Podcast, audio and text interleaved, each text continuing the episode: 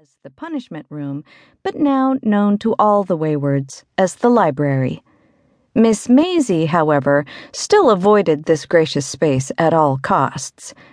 How one survives without books and stories is beyond comprehension, but there are evidently persons who do not partake of the written word.